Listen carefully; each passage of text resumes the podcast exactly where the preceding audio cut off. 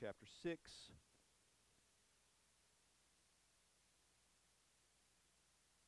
Through 71, as Jesus puts a bookend on his uh, bread of life discourse. We okay? Okay.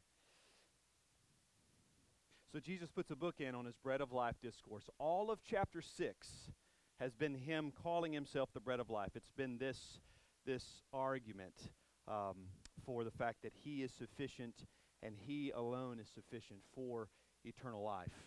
Uh, keeping in mind that so many people had followed him up to this point for what he could do for them rather than who he was or what he could do for them temporarily versus what he could do for them eternally. That was not the interest of many or most of the crowd that had followed him. And nothing's really changed here, as we'll see as we get into this text. So, John chapter 6, 52 through 71. Here's my objectives today. So, I've listed three objectives, and you can just listen for those as we walk through this text. The first objective is to understand the rationale behind the seemingly strange words Jesus chose to use during his bread of life discourse. He tells them, Eat my flesh, drink my blood. If that's not strange language, I don't know what is. So I think it's important to really understand that. What is the impetus or what is it that Jesus is wanting us to understand there? The second objective is to show how, despite Jesus having the words of eternal life, many still walked away. And thirdly, the objective is to celebrate our glorious Christ and his provisions for the saints. So, let's get into the text. John chapter 6, starting in verse 52. The Jews then disputed, disputed among themselves, saying, How can this man give us flesh to eat? So Jesus has been teaching, I'm the bread of life. He's made some pretty bold statements. One of the I am statements I am the bread of life. This is directly connected to his deity. And this is a bold statement. Not so bold for Christ, but would definitely be bold for anybody who's not actually the bread of life. That's actually been sent from heaven, that is actually a bread that you wouldn't die from, like he mentions the fathers received in the Exodus. So the Jews were disputing among themselves, saying, How can this man give us his flesh to eat? This shouldn't be strange to us that they have these questions because we've seen it over and over again. Woman at the well, give me this water. When Jesus is speaking metaphorically, she doesn't get it. He's saying, I'm the water for you, and she misses it. He's saying, I'm the bread for you, and they miss it. Jesus tells Nicodemus again, You must be born again. How can you go into your mother's womb a second time? So, again, this pattern of a natural mind set on natural things, and nothing has changed. So they start disputing because of their natural mind set on these natural things. Jesus has been teaching in the synagogue. So maybe he's standing before regular people and some educated people. So there's disputing among the Jews. How can this man give us flesh to eat? So Jesus said to them, Truly I say to you, unless you eat Unless you eat the flesh of the Son of Man and drink his blood, you have no life. And I will, and he says, you will have, uh, you will have no life in you. Whoever feeds on my flesh and drinks my blood has eternal life. And I will raise him up on the last day. That's the second time he said he'll raise somebody up on the last day. That's John 6:44 and now John 6:54. For my flesh, 55, is true food and my blood is true drink. And whoever feeds on my flesh and drinks on my of my blood abides in me, and I abide in him.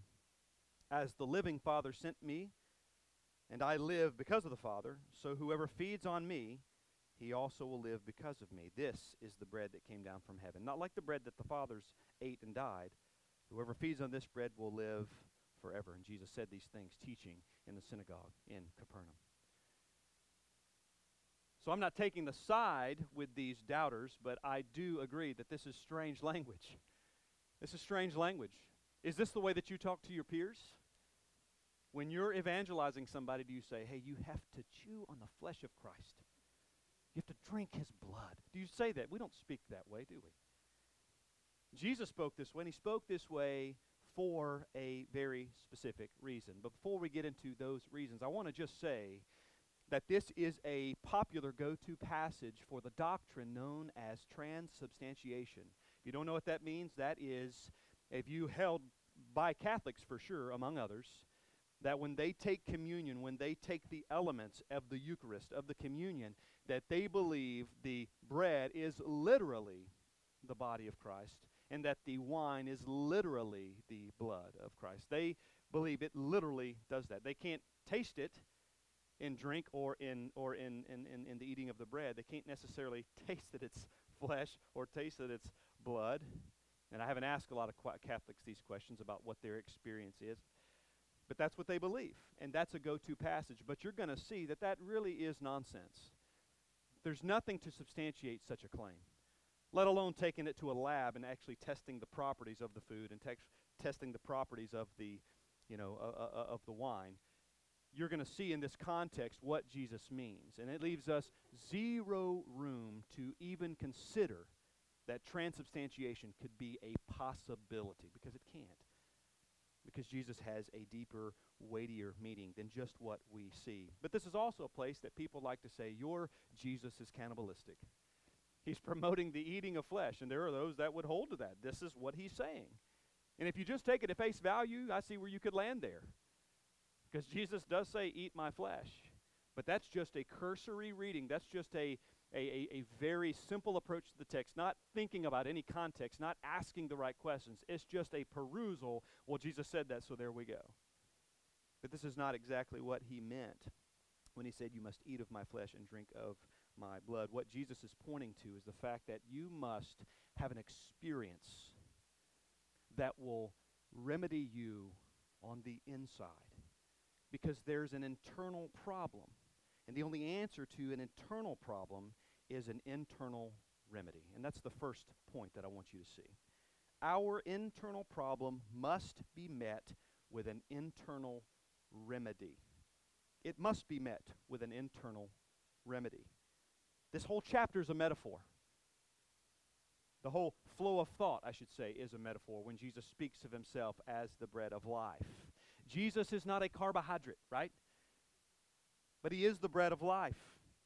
And he takes this metaphor to its extreme when he says, You must eat my flesh and you must drink my blood. I made a joke to my wife. She said, What are you going to preach on today? I said, The gospel according to cannibals and vampires. And she believed me. So, what does that say about me and my sermon titles? But that's not at all what we're going to be talking about today.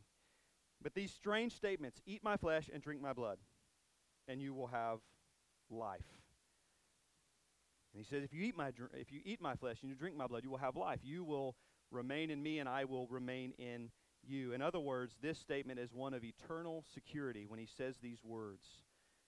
When he says, Eat my flesh, drink my blood, and you will remain in me, and I will remain in you. Simply put, those who have encountered Jesus through the true gospel and have been truly changed by the true gospel, by the living Christ, by the bread of life, he's saying there's a security that takes place. Those are the ones that are being kept. He's arguing here for eternal security, just in this word, abide. You will remain in me. Interestingly, we're at this point just on the heels of talking about the Joshua Harris episode. Interestingly, we're here after we talk about 1 John, where John says they went away from us because they were never of us. And it could just as well say they went away from us because they never partook in the bread of life. Because those who do, it is a guarantee. There is a surety here. The Bible gives us a surety after a surety. And this is a big deal because we, we claim those, we cling to those, we hold tightly to the promises that were given so that we're not carried away by false wind, by, by false doctrine, by winds and waves, so that we're not kicked off of our pedestal of truth that we're clinging so very tightly to.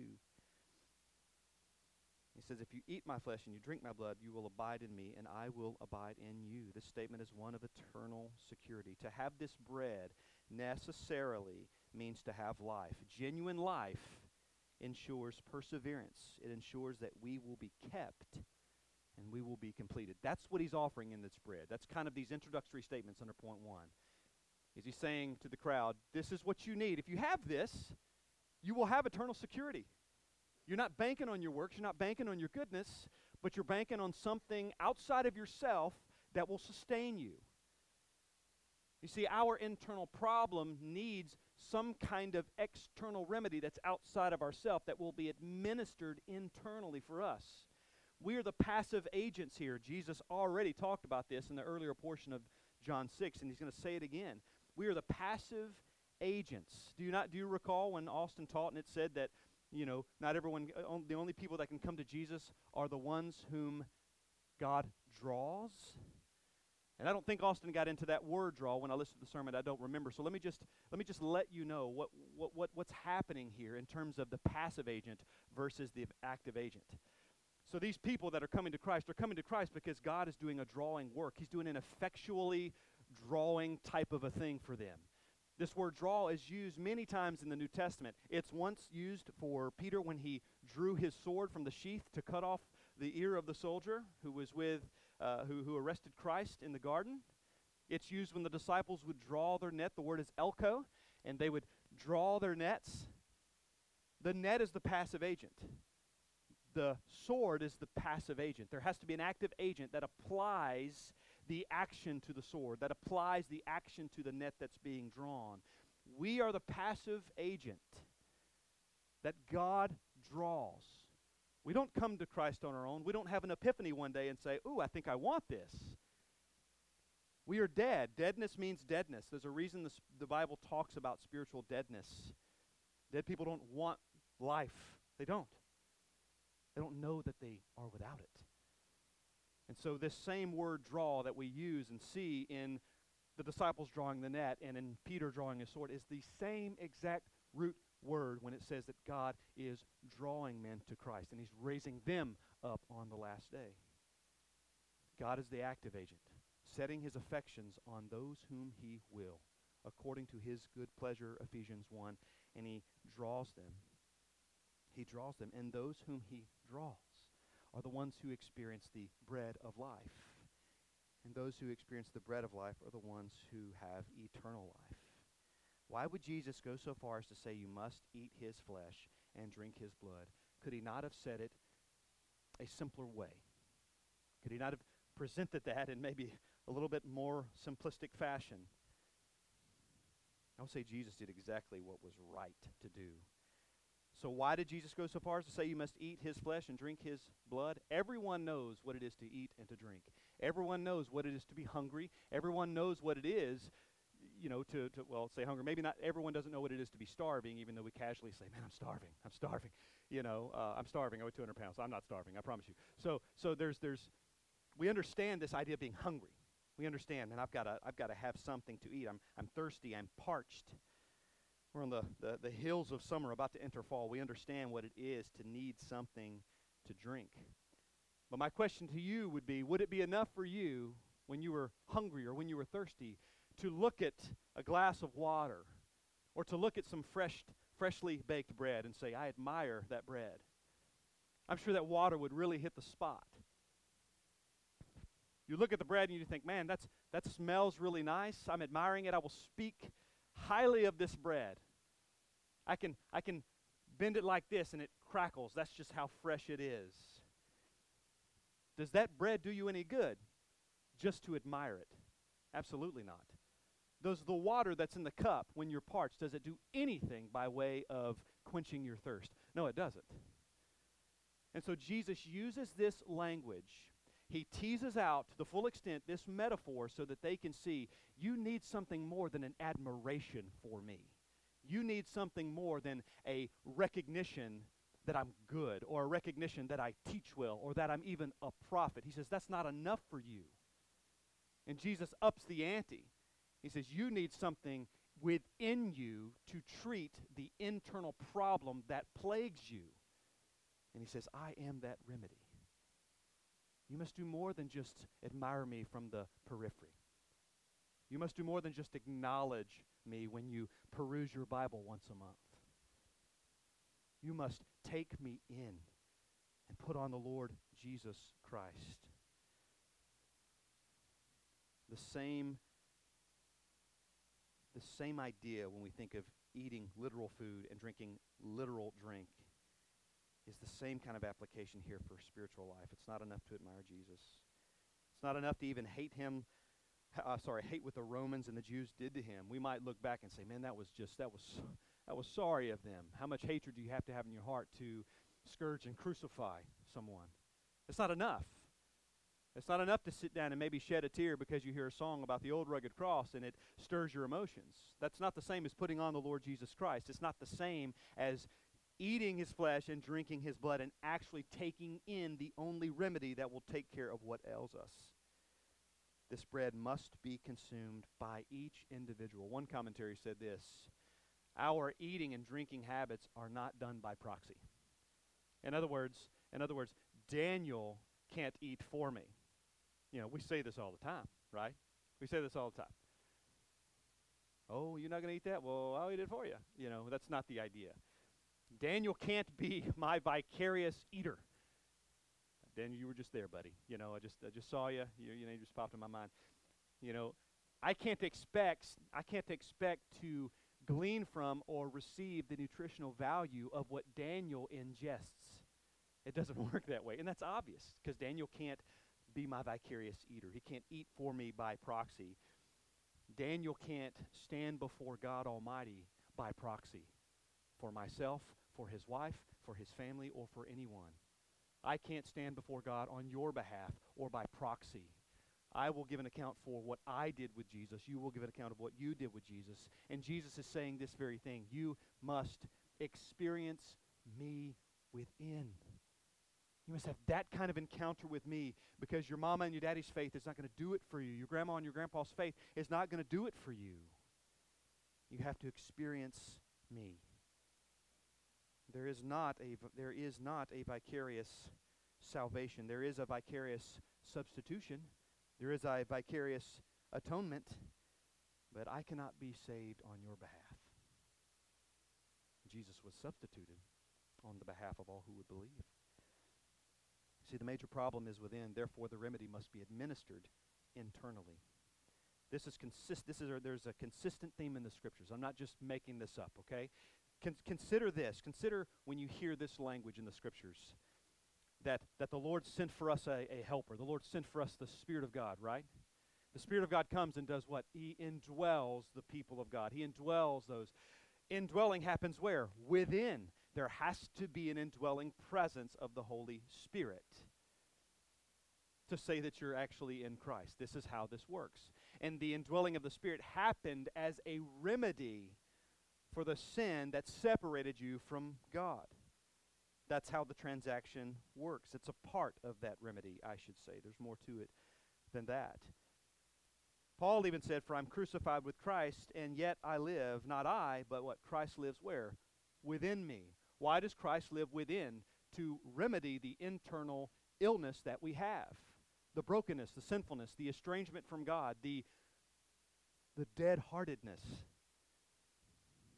Paul says again in Romans, but if Christ is in you, though the body is dead because of sin, the spirit is life because of righteousness. And I, I, deleted about 10 passages from the Bible that talk about what happens inside. So it makes complete sense that Jesus would be arguing not that it's so important that you literally gnaw on his flesh or literally drink his blood, but that that language is the closest using human language using almost i don't know it probably wouldn't be anthropomorphic. I know that's a big word. Just scratch it from your brain. He's using a language so that you can understand because people get it. You get food you you don't get closer with food than when you actually eat it. And he's saying this is the way that you can reconcile being close with me. You have to have me in you to take care of the problem that is within you. To eat his flesh necessarily means that there had to have been a death. Jesus is pointing towards his death, by the way, if you didn't see that.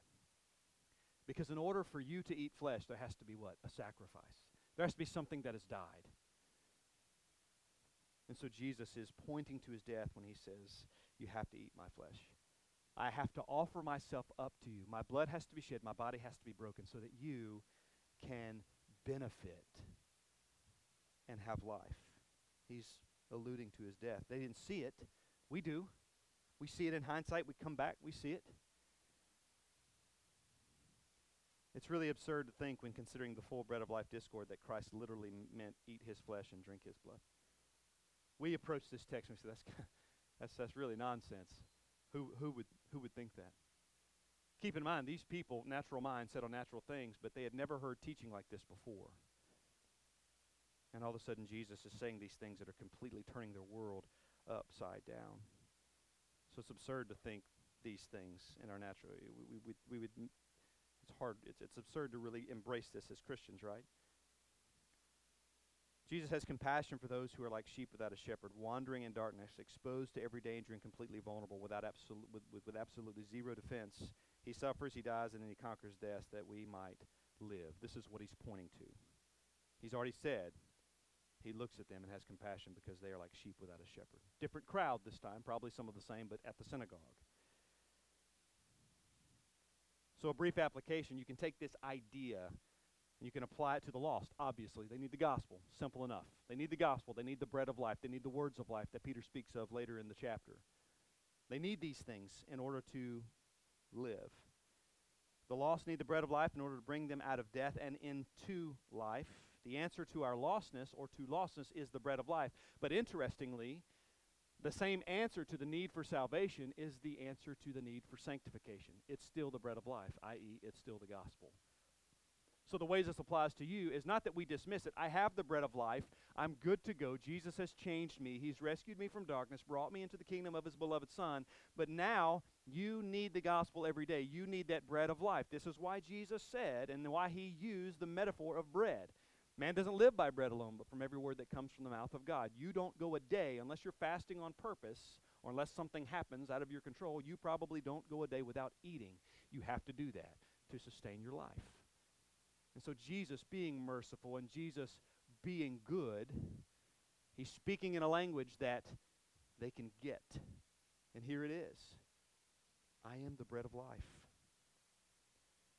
So, this applies both to the lost and it applies both to the saved. So, the way that you would instruct, disciple, or mentor a fellow believer is to give them the bread of life who has the words of life.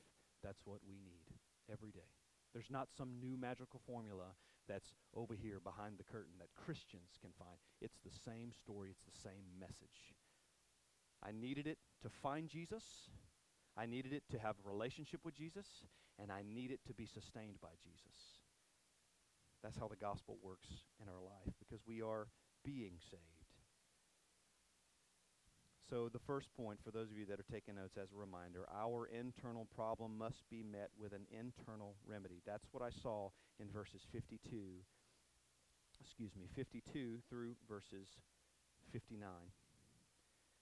So, the next point that I see is this dead hearts cannot see even the richest of truths. Dead hearts cannot see even the richest of truths. To be clear, God must first regenerate man. Just to back up and to camp out in Austin's sermon just a little bit from last week, which I think was, was, was well done, very balanced, very good. God must first regenerate man, replace his heart of stone with a heart of flesh, so that that man can see, or so that anyone can see. This is how this transaction works. You want the logical breakdown, you want the mechanics of these things. How does a dead person all of a sudden come to life? It's because life has to be given. This is where we put back in this word drawing, this, this active work from the active agent that is done unto the passive agent. God is drawing people, God is moving people, He is working people out of darkness by giving them a new heart. The new heart ensures that they can see and they can savor Christ. Why is it that one day, all of a sudden, although you were exposed to the gospel for so many years, why all of a sudden one day did the light go off for you? Why did it just all of a sudden, oh, I get it, I need Jesus? You were probably told in sermon after sermon that you needed Jesus for years and years and years, but you didn't want him. You just kept going about your way. You didn't want concerned about what happens next. You were not concerned necessarily about the wrath of God. It didn't dawn on you that you might be estranged from God. It didn't dawn on you because the wrath of God abides on you according to the scriptures. And how can someone be aware of that and still continue in their deadness? And here's the answer they can't be aware of that. They don't get it, they don't understand it, they don't accept it. They may hear it, they may see it, but it doesn't connect. It doesn't connect. You see, because our coming to Jesus is not out of fear. God's not a fear monger. God's not saying, you know what? I want you to desire me because you're scared for your life. Yes, the fear of the Lord is the beginning of wisdom. There's a respect issue there. But God presents himself as altogether lovely and desirable and knowable. God appeals to us with his grace and with his grandeur and with his majesty. And when he replaces that heart of stone with a heart of flesh, when he, as the active agent, draws that passive agent and does all this work, then you can see and savor Christ. Only because of Christ. For it's the gift of God, so that what? No man may boast. Dead hearts cannot see even the richest of truths. So, in this text, it's interesting. Jesus has just given this discourse. He's finished his discourse on the bread of life with these complex statements that, if taken very literally, would really confuse the issue. And some of the disciples were grumbling. They were upset. They were offended. That word grumbling literally means to stumble or to be offended by. And it says, Jesus, knowing their hearts, knowing their grumblings, he says, Are you guys offended? Are you offended at these things? Listen to the text. When many of his disciples heard it, this is his whole sermon, by the way. It's, I think it's in reference to his whole sermon. When many of his disciples heard this, they said, This is a hard saying. Who can listen to it? Who can listen to this? But Jesus, knowing in himself that his disciples were grumbling about this, said to them, Do you take offense at this? Do you take offense at this? Then what is what if you were to see the Son of Man ascending to where he was before? He says, It is the Spirit who gives life. The flesh is of no help at all. The words that I've spoken to you are spirit and life, he says. But there are some of you who do not believe, for Jesus knew from the beginning who those were who did not believe and who it was who would betray him. And he said, This is why I told you that no one can come to me unless it is granted him by the Father. A reference back to John 6 44. He reiterates that fact. Because what had happened? or what's going to happen, you see in the next verse, is that disciples walked away. But he responds immediately at the fact that they were grumbling. They took offense at what he had said. So, what does this grumbling mean? And that's the real question you have to ask. What are they grumbling about? What are they upset about? Was it that Jesus is asserting his deity? Was it that Jesus said, You must eat my flesh, and they took it literally? Was it the fact that Jesus is teaching on the doctrine of election? What is it that they're upset about? And from what I've studied, the commentators say all of the above. They just outright rejected everything. They just took issue with everything. This is Calvin's commentary. This is many, many commentaries. This is what they say is that they just outright rejected everything. They didn't accept his teaching. Scripture tells us why, because they couldn't. They couldn't. They couldn't sit under the words of life and receive and be changed by them unless they were drawn, is what Jesus says. Here's how you understand this flow of context. Unless they were drawn, it doesn't matter what they hear. The gospel is powerful, don't get me wrong, but the gospel's power comes into play when God activates by regenerating a heart. Because otherwise, they can't see the gospel. They can't understand its implications. They can't see why it's a benefit to them. That's what deadness does. That's why I say a dead heart cannot even see the richest of truths. The most explicit, the, the, the clearest, the most potent of truths are lost on them, just as those truths were lost on these disciples who we're going to see in just a few verses walk away. They were offended. They refused to accept his teaching. They refused to accept it. They refused, they were offended by the fact that Jesus said these things. Jesus mentions this manna from heaven he mentions this comment to show them that there is a better bread. Right? He mentions that there was bread that was given to your fathers in the Exodus, and they died. This bread's not enough. And I think Jesus mentions this because he knows the heart of these people, which has been the same trajectory, the same pattern thus far, where what they want is for you to fix a temporary issue and not fix an eternal issue. We want you to fix this problem of hunger. We want you to fix this problem of Roman oppression. We're not so much interested in the problem of our sin, the problem of our separation, the problem of our damnation. We don't really want you to fix that. But that's what Jesus was speaking of. That's what Jesus was fixing or that's what the message taught is that Jesus is a better bread. These Jews, these disciples, they were thinking of a physical remedy to their problems just as God provided a physical uh, remedy for the problem of hunger affecting the children of Israel during the wilderness years. They were looking on that. Where's, where's that Savior? Where's that God? Where's the God that did this for them? And, and are we not the same way? Do we not look sometimes to our left and to our right and say, God, you, you, you, you did this for this person. Why don't you do this for me? God, you healed them of this issue. Why don't you heal me? Why are you treating them differently than you treat me? And, and we, we have to be careful not to miss the point. The point is what we all have in common as followers of Christ is that what we do have and what God has done equally across the board is that He has rescued all those who believe. He has drawn and rescued, drawn, rescued, given new heart, given new life, brought them into His kingdom. The dead heart will tell you that you need temporal comforts more than you need eternal life. And I would even say just the not even not just the dead heart, but just your sinful nature will remind you of that. But the dead heart will not allow you to see anything else but that. Until Christ does what? Or God replaces that heart of stone with a heart of flesh. This is why I wholeheartedly subscribe to the doctrine of election. I think it's beautiful. I think it's divine. I think it's logical. I think it's clear. And I just can't see how any other idea is acceptable. I was dead. I didn't want Jesus.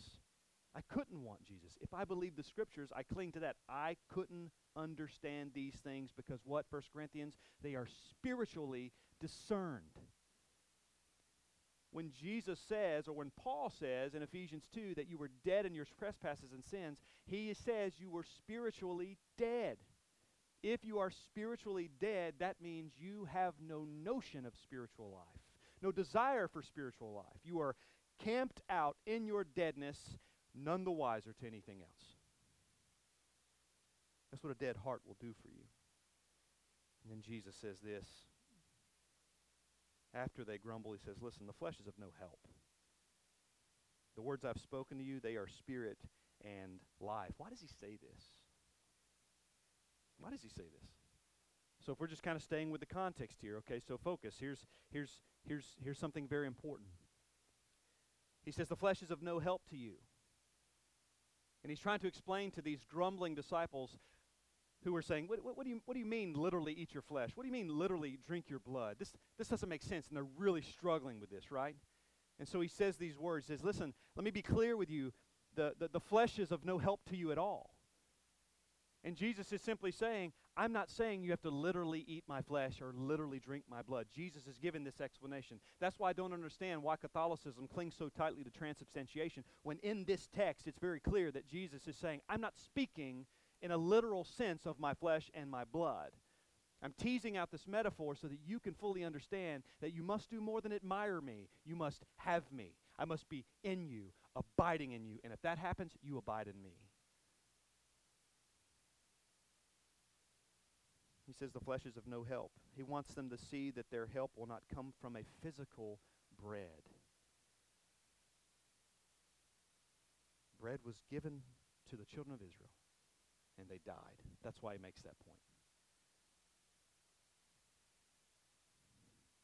So he wants them to see that their help will not come from any physical bread, that literally eating his flesh and drinking his blood is not what's in mind, but, and I'm going to quote one one scholar, one commentary on this because I think he says it so well. It is the spirit and the person of Jesus in the act of giving his body to be broken and his blood to be shed that bestows and sustains life, even everlasting life. Let me read that one more time because I had to read it like 57 times. It is the spirit and the person of Jesus in the act of giving his body to be broken and his blood to be shed that bestows and sustains life, even everlasting life. That's the point of what Jesus is saying. A, when he says, Eat my flesh, drink my blood, and then when he says, It's the Spirit that gives life. The flesh is of no help. But despite this explanation, there were still those who would not believe. Do you find this odd? Do you find it odd that these disciples. This is more than the 12, by the way, because it comes down to the 12 once these leave here in just a minute. So there were many who were following him. Scripture doesn't tell us how many. Could have been a thousand, could have been two. I don't know. But those who were grumbling, they sat under, at least for a season, the teaching of Jesus. Most likely witnessed miracles, some miracles recorded in the Gospel of John, maybe some that were not recorded, because you remember John 21 says that the works of Christ cannot be held in all the books in the world. So it's safe to say that maybe they witnessed some things, and yet they still walk away. Jesus explains it to them. Jesus goes from this metaphor to being more specific and says, Listen, you don't literally have to eat my flesh, you don't literally have to drink my blood. The Spirit is what does it. My body will be broken. I'm pointing you to the cross. My body will be broken, my blood will be shed, and a sacrifice will be given. You understand the sacrificial system. A sacrifice will be given, and those who put on the Lord Jesus Christ will be saved. But even though I know the answer, it still blows my mind that these disciples saw so much. I, can you imagine what campfire discussion would have been like with Jesus? Not just campfire discussion with Jesus, but in that context, when, when, when they didn't know anything, when they were steeped in Judaism, and all of a sudden this radical comes up and he starts pitching these new ideas with authority they've never seen, with acumen they've never seen, with accuracy they've never seen. I know that I'm a fantastic preacher. I know that, right? But can you imagine Jesus? You're sitting with Jesus, first century, and every word that drips from his lips is probably completely revolutionary to these guys. And they miss it. Maybe he sat there and said, By the way, that whole in the beginning God thing, that was me. What? I don't know that he said that. But they saw so many things from the master preacher. You don't get more doctrinally sound than Jesus. Dare I say that his Christology was impeccable. And they missed it. They walk away, it says. After this, many of his disciples turned back and no longer walked with him. Many. They saw all these things and they walked away. They sat under the master teacher and yet walked away. Every word that came from his lips was probably revolutionary to them, and they walk away. There's no amount of explanation that you can offer to a dead heart that will revive his heart. You give the gospel, I will be very clear with my words here, because I think it can be a slippery slope if I don't say it the right way. The gospel is the power of God unto salvation for all who would believe. Romans, right? But the only ones who can receive, perceive, accept, understand the gospel are those who God gives a new heart, opens their eyes, enlightens them that they might see, behold, that they may believe. And so it should come as a great comfort to you as one who labors and toils for the gospel, or at least should. It should come as a great comfort to you when you labor with the gospel and you pour out all that you can. And some days you think you were clear, and some days you think you just butchered it to death. And you have people that just reject it over and over and over and over again. William Carey in India for 10 years without a single convert. How do you keep your mind? How do you keep from going insane? How do you keep from utter despair and discouragement? By clinging, clinging to this truth until God draws them, until God regenerates a heart, they will not see because they cannot. Deadness renders it impossible to accept even the richest of truths. You don't walk away from Jesus unless you don't know Jesus. Does it not bring you some comfort to think that if they walked away from Jesus, they'll walk away from you?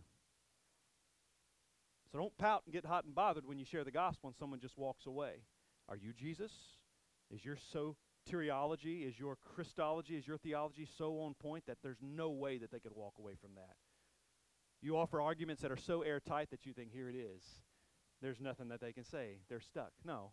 They'll walk away if they're not drawn. They'll walk away if the Lord hasn't regenerated their heart.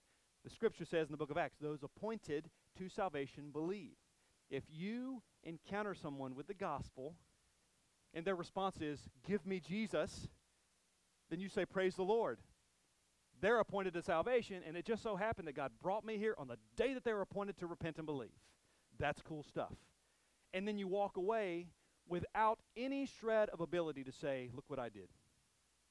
This was a gift. The gift of faith given so that no man may boast. Not the one who was just saved, nor the one who was the conduit of the gospel. You see, the Bible is serious about keeping the glory in the category of God.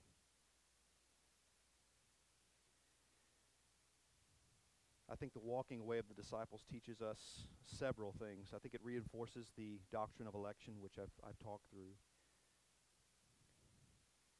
I think, uh, I think again, when we labor to give people, people the gospel, we want to be careful not to make the mistake of thinking that making a clear enough argument is the reason for the change in someone. If that's our mentality, then every person you witness to that doesn't believe, you will believe that it's your fault because you were not clear enough. That's what you will wrestle with in your mind. I'm not saying that's true.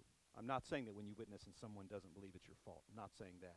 I'm saying there is a risk from a certain perspective to fall into that camp, and that's dangerous. Because then you assume a role that only God has. Your role is what? 1 Corinthians 3 to plant and to water. What's God's role? To bring the increase.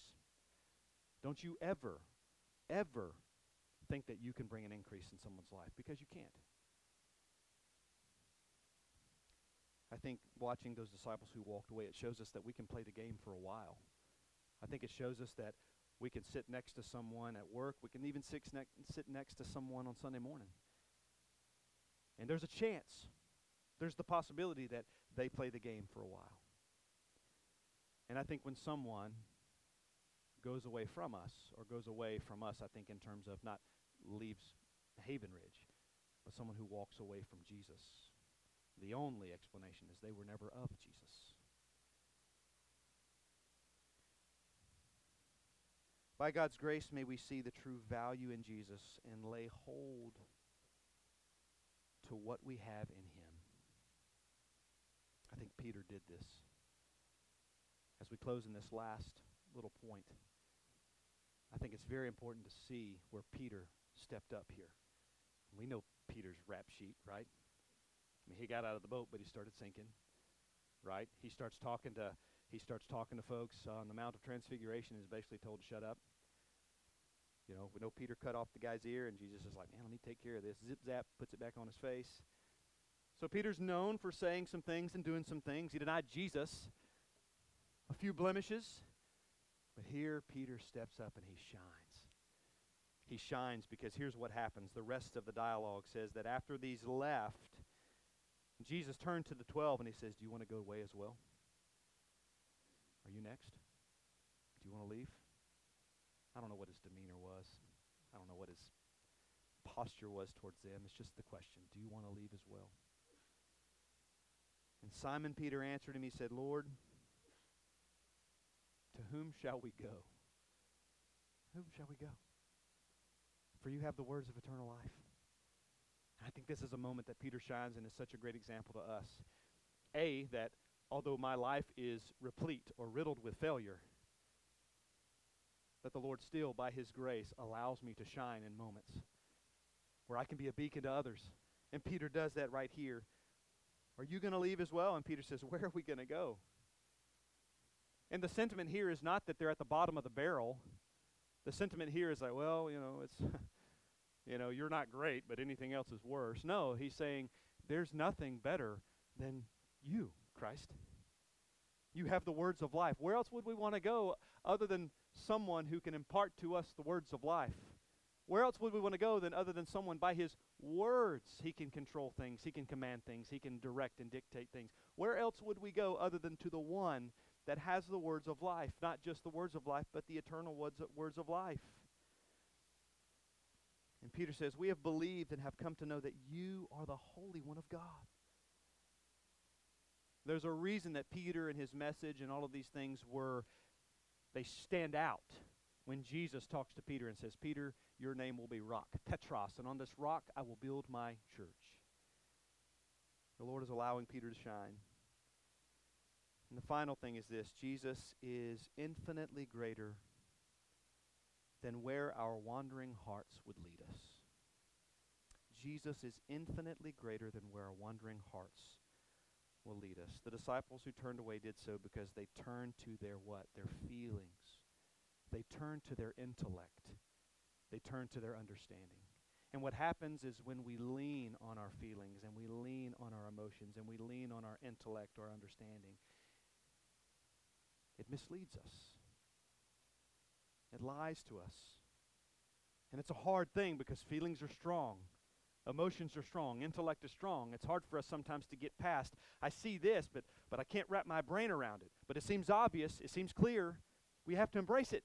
When our feelings, our emotions, everything is saying, no, I'm going to pull you away from this because of your journey, because of your life, because of everything that is trying to ensnare and entangle you, is trying to pull you away from those eternal words of life. And it is absolutely imperative that we do as Peter has done and say, Where else are we going to go? For you and you alone have the eternal words of life. These disciples who went away, these disciples who turned to their feelings and, to, and, and their intellect, they did so because their hearts were dead. But are we not, as the saints, prone to do the same thing? Are the scriptures not filled with examples of men like Peter who clung more tightly to the world than they did to Jesus? We get rattled by the events of life and we are shaken off of our pedestal of truth. And instead of mounting back up, we turn away. And this idea came to mind of a, of, of, of a pedestal. Not that we're lofty or not that we're high and mighty, but a pedestal is here. Lots of things that can bump it. And we want to cling to it for dear life because that's where truth is. And everything's all around it that can create struggle for us, that can create turmoil or difficulty for us. But it's so important that we stay on that pedestal of truth. And we cling to the eternal words of life. What is the answer for when the tumultuous events of life labor to push you away from truth? I think the answer is that you push even harder towards truth. Because Jesus has the eternal words of life. There is a better bread, not that the bread not the bread that temporar- temporarily satisfied the multitude, not the bread that met the momentary needs of the wandering Israelites. But this bread is Jesus. Because of Jesus, we have no need for anything else. We have no reason to go anywhere else because his words are the eternal words of life. Jesus is better. So cling to him, cling to his word. Let's pray and we'll be dismissed. Father, may your words resonate in our hearts and in our minds. May they stir up genuine affection for Christ Jesus. Lord, may they compel us forward.